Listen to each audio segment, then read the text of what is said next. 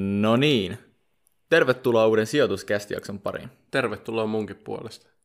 Teemu, mikä on tämän päivän jakson aiheena?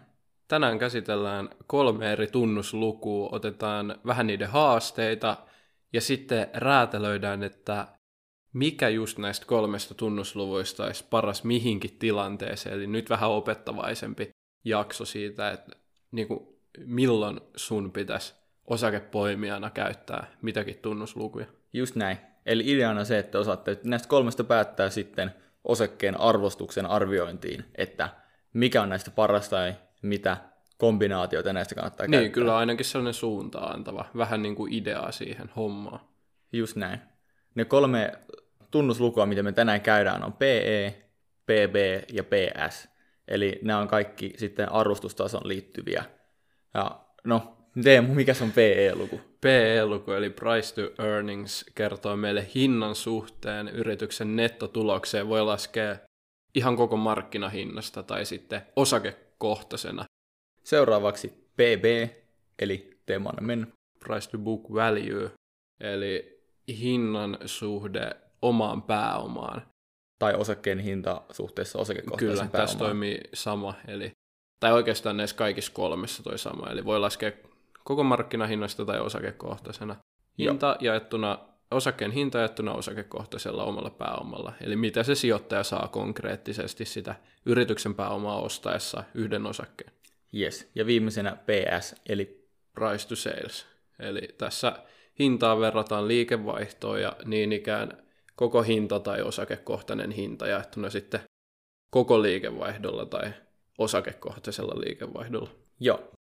Jos te haluatte tietää enemmän tunnusluvuista ylipäätänsä, muistakin kuin näistä kolmesta, mistä nyt termeistä. puhutaan, ja termeistä, loistava lisäys, niin meidän Instagramissa, joka toimii nimellä sijoituskasti ilman äänpisteitä, niin koska Instagram ei niitä hyväksynyt, Miten se oli? Palikka Instagram vai miten se murikki, mikä murikkilainen? niin murikkalainen Instagram. Murikkalainen. Öö, niin, niin täältä me tulee joka viikko tämmöinen kuin viikon termi, jossa me aina otetaan uusi termi käsittelyyn tai tunnusluku käsittelyyn.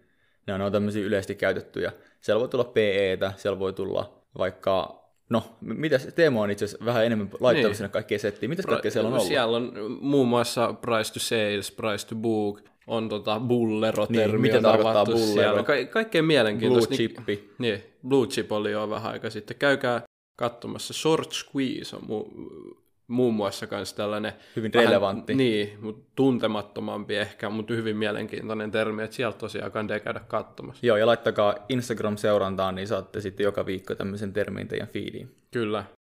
Mutta eteenpäin. Minkä takia nämä tunnusluvut on nyt tärkeitä, kun me pyhitetään oikein koko jakso näille kolmelle tunnusluvulle? No, ne on tärkeitä sen takia, koska itse se kurssi, mitä me voidaan tuijottaa, tai sitten se markkinahinta, niin nehän itsessään kerro oikeastaan mitään osakkeen arvostuksesta, vaan me tarvitaan joku, mihin me peilataan sitä hintaa. Ja nämä tota, tunnusluvut auttaa meitä siihen. Väitätkö, että kurssia tuijottamalla sä et voi tehdä hyvää ostopäätöstä, Kevin? No, nyt jo jotkut treidaajat voi vähän suuttua, mutta jos sä et tee treidaamista, vaan sä teet tämmöistä niin pitkän aikavälin sijoittamista, niin mä ehkä uskaltaisin jopa väittää näin. Joo. No hy- nimenomaan hyvä tarkennus. Treidaajat tosiaan katsoo nimenomaan sitä kurssikehitystä. No vähän ehkä käyttää myös teknisiä työkaluja ja fundamenttisijoittaja taas ei oikeastaan hyödy itse asiassa mitään siitä menneisyyden kurssista. Eli tämä on tosi tärkeä nämä tunnusluvut siihen arvonmääritykseen nimenomaan. Kyllä. Ja jos tota, lähdetään nyt tämmöisiä pointtien kautta sitten pohtimaan erilaisia haasteita ja ilmiöitä ja sitten, että mitä tunnuslukuun niihin kannattaisi mieluiten soveltaa. Joo, eli Niin kohta kerrallaan lähdetään ja otetaan jokainen tunnusluku, että miten ne tähän, tähän soveltuu. tai ei sovellu. Niin, kyllä, just näin. Ensimmäinen pointti on, että matala arvostus ei välttämättä ole aina hyvä mittari.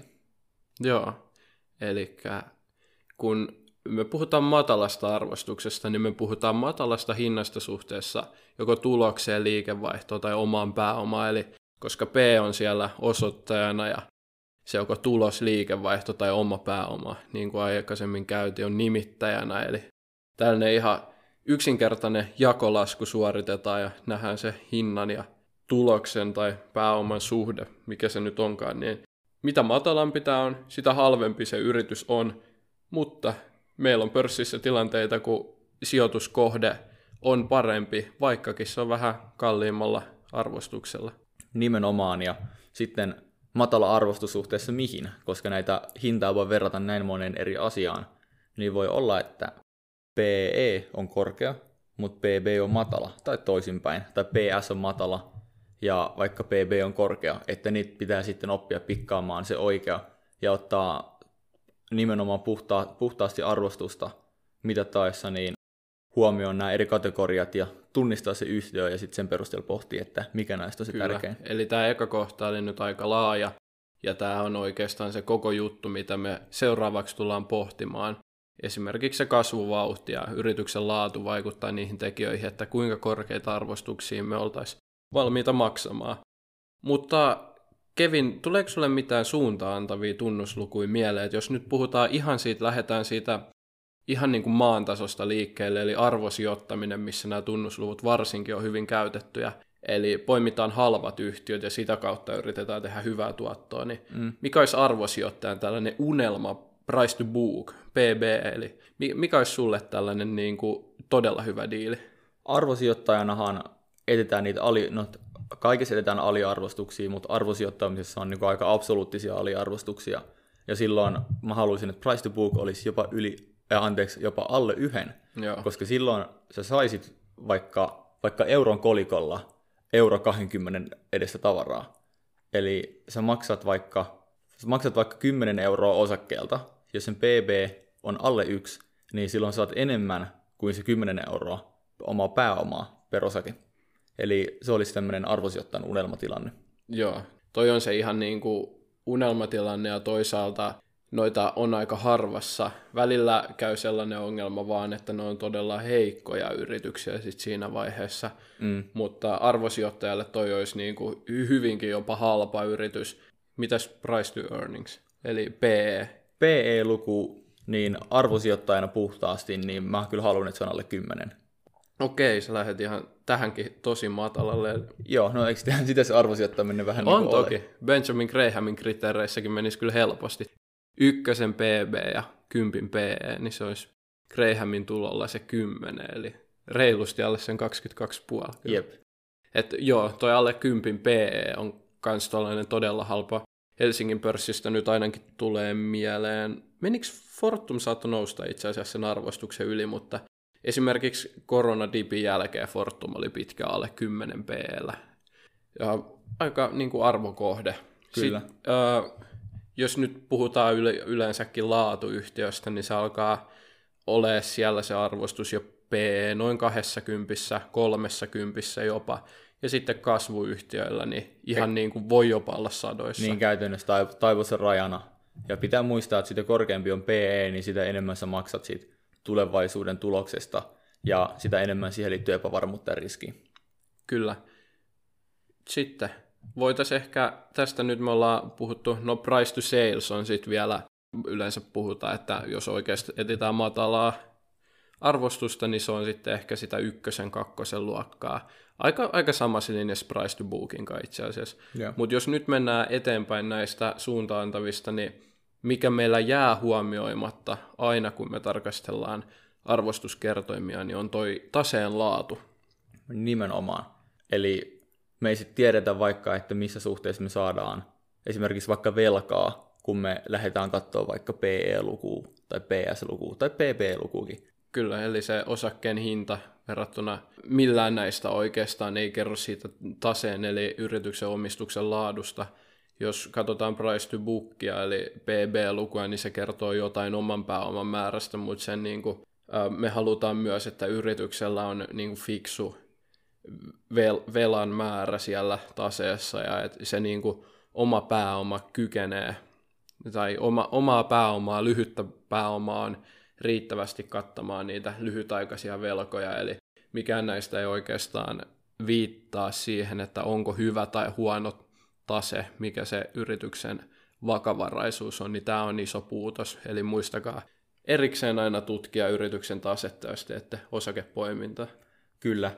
Ja itse asiassa aika usein huono tase voi heijastua vähän niin kuin epäsuorasti näissä PE, PB ja PS-luvuissa, että ne on vain matalemmat, koska ei haluta maksaa liian suuria arvostuksia tosi ylivelkaisesta yhtiöstä. Mutta suoraanhan ne ei ole siellä niin kuin näkyvillä. Joo, just näin.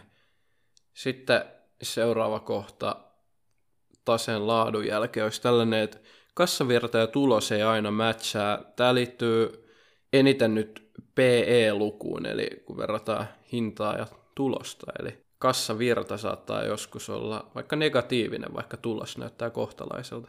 Joo, siis koska tulostahan mitataan sillä lailla, että otetaan se liikevaihto ja sitten siitä sen liikevaihdon ylläpitämiseen tarvittavat niin kulut ja kustannukset otetaan pois siitä yhtälöstä, ja sitten meille jää tämä tulos, niin se ei välttämättä mätsää sen kassavirran kanssa, koska kassavirtaan voi tulla muitakin vaikuttavia Joo. tekijöitä.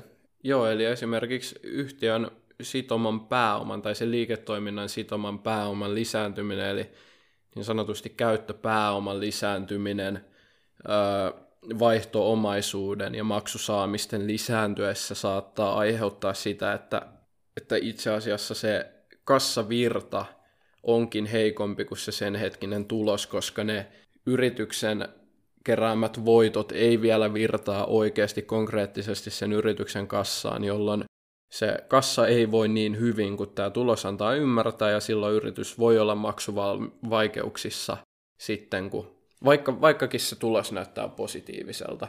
Ja tässä tilanteessa, kun katsotaan käyttöpääomaa, niin itse asiassa tällaiset ostovelat, jotka on korottomia, niin ne, ne taas katsotaan hyvänä asiana, eli kun sä saat sen velan, sun ei heti tarvii maksaa yrityksenä jotain tehtyä ostoa, niin se näkyy positiivisena kassana, eli sun varallisuus tai sun maksut viivästyy, ja kun tämä tulee sun laarista muualle, niin se viivästynyt maksu on hyvä asia, mikäli siitä ei jouduta korkoja maksamaan. Joo, ja kuitenkin kassavirtahan on loppujen lopuksi se, että mikä sitten pystyy määrittämään, että minkälaista vaikka osinkoa tai ö, yhtiö voi maksaa, tai miten yhtiö voi ostaa omia osakkeitaan takaisin tai tehdä lisää investointeja. Ja sitten puhtaasti vaikka joku pelkkä PE-luku ei sitten kerro tästä sijoittajalle niin paljon. Joo, se on tosi oleellista, että just jos, varsinkin jos yritys aikoo maksaa osinkoja, niin sen pitää pystyä siihen kassan pitää olla siinä kunnossa, niin pelkkä PE-luku ei kerro sitä. Jep. Sitten Kevin, meillä on seuraavana täällä tällainen kuin kannattavuus. Eli mikä, mikä sun mielestä on tässä se ehkä kaikista niin kuin eniten, jos otetaan nyt negatiivisen kautta, mikä, mikä tota, arvostuskerroin ehkä heikoiten sopisi tällaisen yhtiön tarkastelemiseen, mikä tekee huonoa kannattavuutta? Ai näistä meidän kolmesta vaihtoehdosta. Niin, tai vai? sanotaanko näin, että mikä voisi johtaa harhaan? Tuleeko sinulle jotain sellaista mieleen? No, no mun mielestä kaikki voisi johtaa aika vahvasti harhaan, että esimerkiksi PB-lukuhan ei välttämättä anna niin kuin minkäänlaista osviittaa Joo, tuosta kannattavuudesta. Mutta sitten taas toisaalta PS-luku, kun se on se hinta suhteutettuna siihen liikevaihtoon, niin se liikevaihtohan itsessään kerro mitään siitä kannattavuudesta. Mm.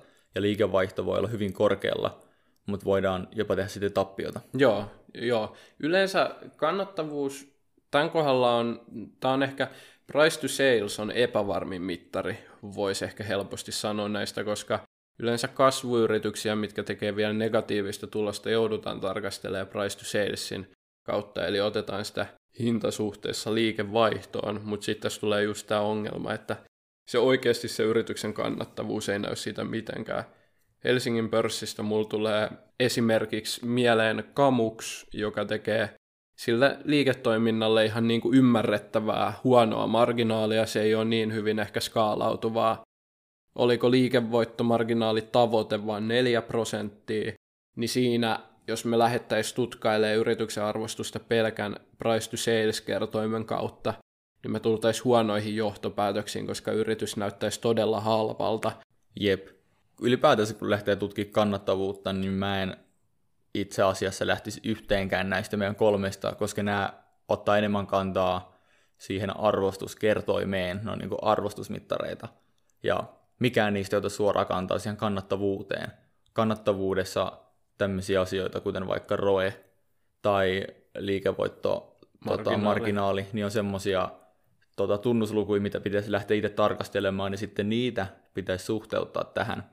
Ja kuten sanoit, niin jos yhtiö ei tee, ei tee vaikka välttämättä ollenkaan niin kuin tulosta, se on neg- tekee negatiivista tulosta, niin PE-lukuhan ei ole silloin käyttökelpoinen.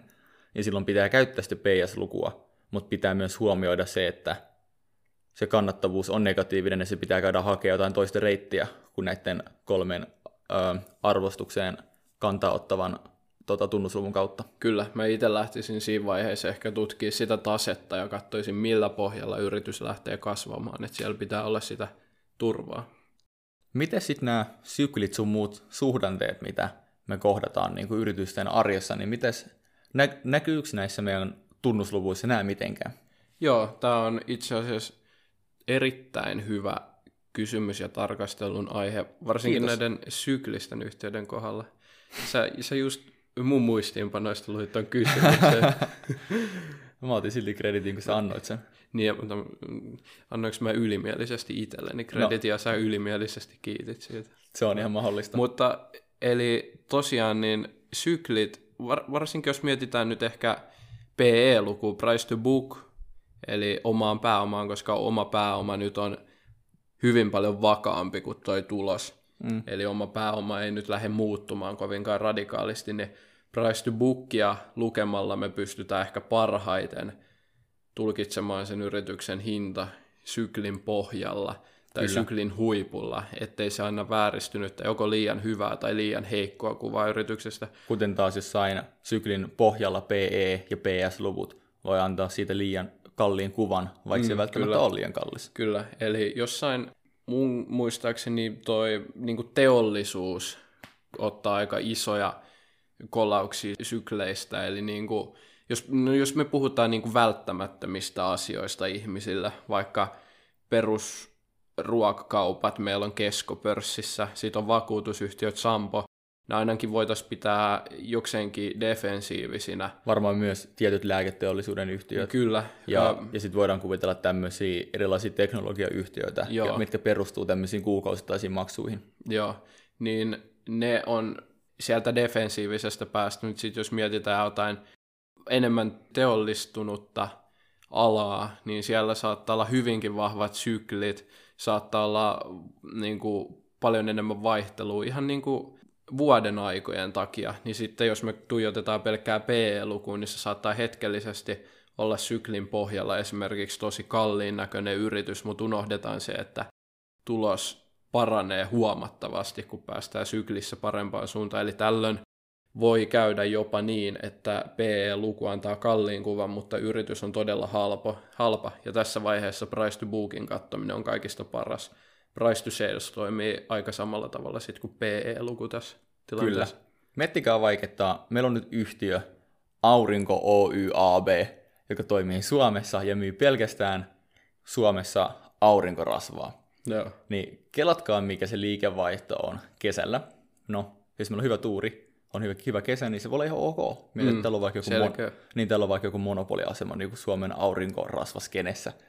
Öö, Mutta sitten tulee talvi, ja meillä on miten meillä on viisi kuukautta vaan niin kuin pimeitä ja sata loskaa niskaa. Niin. Ja, tota, ei varmaan hirveän korkea liikevaihto, mutta jos se tekee kesällä niin hyvä liikevaihto, että on niin kuin oikeasti hyvä yhtiö, nyt hankala kuvitella tätä skenaariota, mutta nyt uskokaa vaan mua, niin se voi olla ihan hyvä sijoitus myös silloin talvella, jos se tuottaa kesällä niin hyvin rahaa. Mutta koska sen tulos on niin törkeän huono, koska kuka ostaa aurinkorasvaa talvella? No ei kukaan niin se näyttää kalliilta. Kyllä. Ellei kurssi ole sitten drop, eh, niin, dropannut ihan hirveästi. Ja toki, toki se voi olla kallis siinäkin vaiheessa, mutta sitten kääntyisin price to bookin puolelle, joka ehkä enemmän paljastaisi sitten siitä Just yrityksen näin. hinnoittelusta. Just näin. Sitten eteenpäin toimialat. Tämä on aika selkeä niin kuin sellainen mikä tietyllä tavalla määrittelee ehkä niitä hyväksyttyjä arvostuskertoimia. Joo, toimialan arvostuskertoimiin, eli näihin kolmeen tunnuslukuun, niin vaikuttaa, kuinka paljon potentiaalia siinä on, mutta vaikuttaa myös tavallaan se, että minkä tyyppisiä yhtiöitä ne on, koska just teknologiasektorilla me nähdään niitä kasvuyhtiöitä, mm. mutta pankkisektorilla, finanssisektorilla me nähdään niitä hyvin vakaita yhtiöitä, jotka tekee ihan hyvää liikeva- liikevaihtoa, ja voi olla ihan niin kuin hyvää liikevoittoakin, mutta ne ei kasva hirveän kovaa, ja sen takia niistä ei olla valmiit maksaa niin suuria arvostuskertoimia. Kyllä. Eli yleensä näitä eri, eri arvostuskertoimia kannattaa vertaa nimenomaan oman toimialan sisällä. Kyllä. Varsinkin price to earnings on sellainen, joka helposti on verrattavissa ja usein toimii saman toimialan sisällä. Price to book voi olla hankalampi, koska yrityksillä voi olla vähän eri kokoisia taseita, jollain voi olla todella laadukas ja hyvä tase, mutta silti pieni tase. Eli varsinkin jos ei sido pääomaa joku, joku teknologia, niin silloin noin price to book arvostukset voi olla hyvinkin erilaisia. Et tässä mä lähtisin sitten taas vuorostaa tuota PE-lukua kattelee. Ehkä vähän price to salesia, mutta se on, se on ehkä, nyt, nyt varmaan huomaattakin, niin se on jäänyt tähän niin kuin taka-alalle, niin se on tämä niin kuin, meidän voisiko sanoa jopa varavaihtoehto. Kyllä. Ö, nyt kun tästä tulee hyvä on tämmöisiä aiheisia kuin kasvuvauhti ja miten nämä meidän tunnusluvut kertoo siitä, kun äsken todettiin, että teknologiasektorilla voi olla ehkä vaikka kalliimpi PE, koska ne yhtiöt voi kasvaa nopeammin.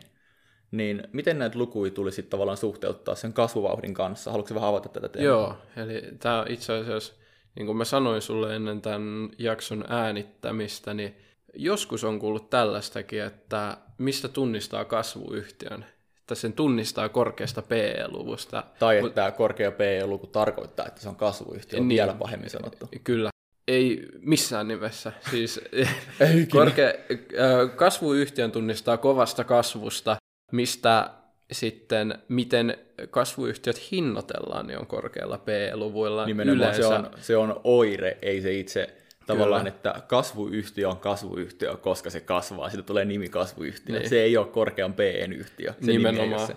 Eli siis näitä, no sehän nyt on aivan niin kuin timanttista ja poikkeuksellista, jos löydät tulevaisuuden kasvuyhtiön vaikka alle 20 PE, mutta niin ei yleensä olekaan halpoja PE-lukuja, mutta se, että jollain on korkea PE-luku, niin se ei missään nimessä kerro, että se on kasvava yritys tai vauhdikkaasti kasvava yritys. Kyllä. Mutta mutta tosiaan PE-luvun kannalta kasvuvauhti on kuitenkin tärkeä tekijä, eli jos yritys kasvaa kovaa, niin me voidaan hyväksyä korkeampia PE-kertoimia.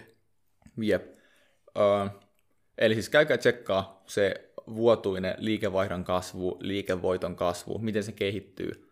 Ja sen jälkeen voitte todeta, että onko tämä PE perusteltu. Ja myös onko tämä PB ja PES, koska nekin on yleensä Joo. kalliita kovaa vauhtia kasvavalla yhtiöllä.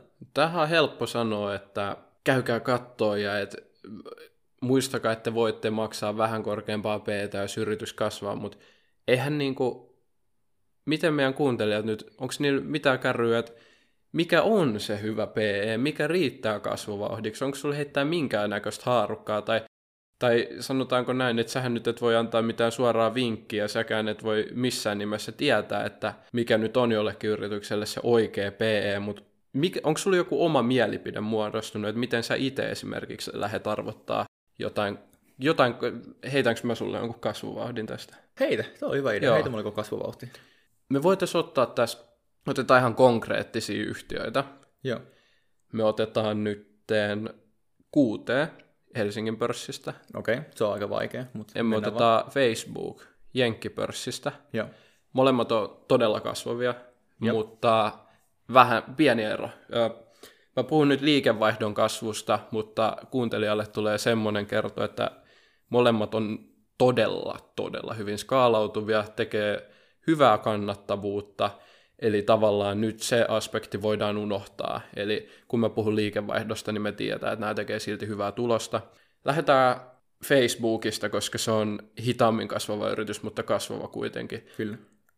Facebookin omien ennusteiden ja ehkä mun, ehkä mun oman ennusteen mukaan, mitä mä ainakin uskoisin, että he pystyy kasvamaan, niin on, on sanottaisiko noin 15 prosenttia vuodessa liikevaihdon kasvua. Kuulostaa ihan fiksulta. Hy- hyvin skaalautuva business voi olla, että jopa kannattavuus vielä vähän nousee, mutta se on tosi kannattavaa, ja. eli sinne on mitään ongelmaa. No, heitä mulle price to earnings, jota sä ehkä Heitä joku haarukka, mitä sä voisit suostua maksaa tällaisesta 15 prosentin kasvujätistä, joka no. tekee vielä hyvää kannattavuutta. No siis haarukkaa on paha heittää, koska tietenkin se haarukka alkaa sieltä niin kuin melkein nollasta. Niin, no totta kai, joo. Ehkä enemmän maksimi. Mutta ehkä enemmän harukan yläpäät justiinsa, niin kuin sanoit, maksimia. Niin tavallaan, okei, okay, no nyt tullaan tähän ensimmäiseen ongelmaan, minkä takia tuo homma on niin vaikeaa. Puhtaasti se kasvuvauhti ei kerro mitään. Sanoit, että se on tosi kannattava, mutta kun sekin on hyvin laaja skaala, että mitä tarkoittaa tosi kannattava, kuinka vakaa se on, niin mä nyt satun tuntemaan Facebookin ihan okosti kuitenkin. Mm. Mutta tässä on niin paljon liikkuvia osia.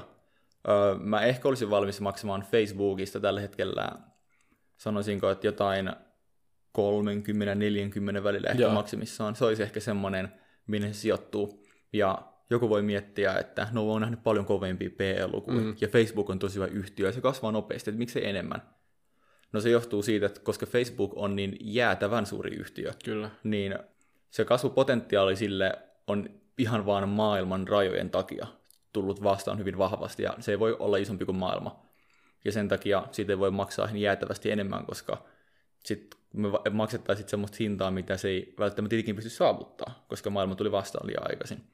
Joten sen takia se sijoittuu mulle ehkä tuohon 30-40. Joo, mä, mä sanoisin, helppo, hyvä, täältä mä voin kehua, että hyvä arvio, ei, eihän me voida sitä tietää, onko se tulevaisuudessa hyvä arvio, onko se liian matala, liian korkea, mutta mä itse sanoisin täsmälleen saman Facebookista oikeastaan, että Facebookin muistaakseni forward PE, eli niin kuin tämän 2021 vuoden ennustetulla tuloksella, PE tulisi olemaan noin 20, ja tämänhetkinen viime 12 kuukauden tuloksella PE taisi olla muistaakseni viimeksi kun katsoin, niin 26. Okay. Eli no, me ei anneta ostoneuvoja eikä mitään, mutta sen mä paljastan, tai kun mä oon joskus paljastanutkin, että mä ostin hiljattain Facebookiin lisää, sal- lisää salkkuun ehkä just tämän arvostuksen takia, vaikkakin siihen liiketoimintaan liittyy paljon riskejä, tiettyjä sosiaalisia riskejä ja tuon monopoliaseman takia poliittisia riskejä, mutta tämä on nyt esimerkki tällaisesta suht maltillisesti hinnoitellusta kasvusta. Älkää menkö ostamaan Facebookia tämän takia. Ja sit, Google oli niin, en, ennen kuin me jäädään liiaksi Facebookiin, niin otetaan kuuteen. Joo. Mä oon varmaan viimeksi katsonut ne kasvuvauhdit. Onko näin? Se on hyvin todennäköistä. Onko se antaa jotain arvioita? Joo. Mä en ihan tarkkaan muista, mitä esimerkiksi Inderesillä oli arvioa, mutta jos nyt vähän historiaa peilaa ja näin laittomasti me ekstrapoloita sitä tuloskasvua tuleville vuosille. Eli... Ekstrapoloiminen tarkoittaa siis sitä, että sitten yritetään ennustaa niin kuin historian perusteella sitä kasvuvauhtia tulevaisuuteen. Joka on tosi vaarallista, mutta tässä esimerkissä käytetään sitä. No kuuteen, sanotaanko, että se tulee kasvaa 36 prosenttia. Mm. No 32-36 prosenttia, mutta kuitenkin niin kuin 30 ja 40 välistä, eli ja. yli puolet, mitä Facebook kasvaa. mikä, onko sulla tähän jotain heittää? No siis edelleenkin, jos mä oikeasti lähtisin sijoittaa kuuteeseen, ja toisi ensimmäinen informaatio, mitä mä sain, niin joo, mä olin silleen, hei, hyvä kasvuvauhti, kiva, kiva, kiva. Mutta mulle heräsi kysymyksiä, no, mikä on ROE, ylipäätänsä kannattavuus mm. eri mittareilla, kuinka vakaa se on. Öö, mä haluaisin tätä sijoittaa tarinaa kuulla, sekin vaikuttaa siihen, öö, ketä siellä on johdossa. Tämmöisiä asioita, mitkä vaikuttaa. Tehdäänkö niin, että helpotetaan sun työtä, niin mä kerron vähän statseja. Kerro ihan lyhyesti. Todella omavarainen yhtiö, nettovelka ei ollenkaan, todella hyvä kassa, nettovelkaisuusaste on reilusti miinuksella, eli tosiaan on enemmän kassaa kuin velkaa, ja kannattavuus on todella hyvä, vaikka kasvaa. Roe, olikohan se jotain 40 kieppeillä. Joo. Tämä voi mennä vihkoon, mutta siis kuitenkin puhutaan useista kymmenistä prosenteista roessa, eli todella hyvä oman pääoman tuottoaste. Okei, okay. no mä heittäisin, että jos sen PE olisi alle 100, niin mä olisin aika innoissani. Joo. Ja tämä tavallaan, se miksi mä heitin tänne helposti oli sen takia, koska mä niin kuin, tunnen QTta jonkin verran yhtiönä mm. ja mä oon tutustunut siihen aika paljon. Ja tämä nyt näiden teemojen tietojen perusteella ei olisi pelkästään ollut näin helppo heittää. Ja sitten vielä kun nyt pelaa tähän nykyisen korkotilanteeseen, sitten pelaa siihen, että mä oon itse hyvin kiinnostunut tästä teknologiaa ja myös niin kuin ohjelmointisektorista ja alasta ja niin kuin alkanut oppia sitä aika paljon ja ja uskon siihen tosi paljon, niin näiden syiden takia se alle 100 PE niin olisi mulle semmoinen, että voisi innostua, ja mä tiedän, että se on tällä hetkellä yli sen valitettavasti. Joo, näin on. Joo, eli säkin oot sen verran katsonut, se on, en muista onko se hiljattain mennyt, mutta se on vähän kohonnut toi kuuteen arvostus niin kuin näkymien parantuessa, eli ei ole, ei ole tosiaan halpa yhtiö, mutta laadukas yhtiö. Kyllä. Mutta hei, tuossa tuli tosi hyvin esille, että vaikka Teemu antoikin mulle ihan vaikka kasvuvauhtia ja vähän kannattavuudestakin tietoa, niin ei ollut siltikään hir- kovin helppo määrittää ees tosi suurella niin pensselillä niin. maalaamalla sitä PE-skaalaa, että minne se voi sijoittaa, niin, sijoittua. Että se on tosi vaikeaa ja siihen, siihen oppii paremmaksi silloin, kun katsoo eri sektorien yleisiä arvostuksia ja sitten on jotain, mihin niin kuin sitten ankkuroida niitä omia arvioita. Joo, mutta toisaalta kyllähän tässä niinku huomaa, että vaikka se oli vähän paksuilla pensseleillä vedetty, niin ainakin me uskotaan, että jotain fiksu arvio saatiin aikaan, ja nämä on ehdottomasti suuntaan antavia, ja ehdottomasti tuutte tekemään parempia osakepoimintoja, jos näitä perusasioita händläätte. Kannattaa, kannattaa pohtia näitä juttuja ja tutkia lisää, vaikka lukee, lukee jotain yleispäteviä sijoituskirjoja. Just näin. Toivottavasti teille jäi jotain käteen tästä jaksosta, opitte vähän käyttää PEtä, PBtä ja PS paremmin. Joo, se on just näin ja opitaan ja kuullaan lisää ensi jakson merkeissä. Yes, me ei nähdä, mutta me kuullaan ensi jaksossa. Morjes. Moro.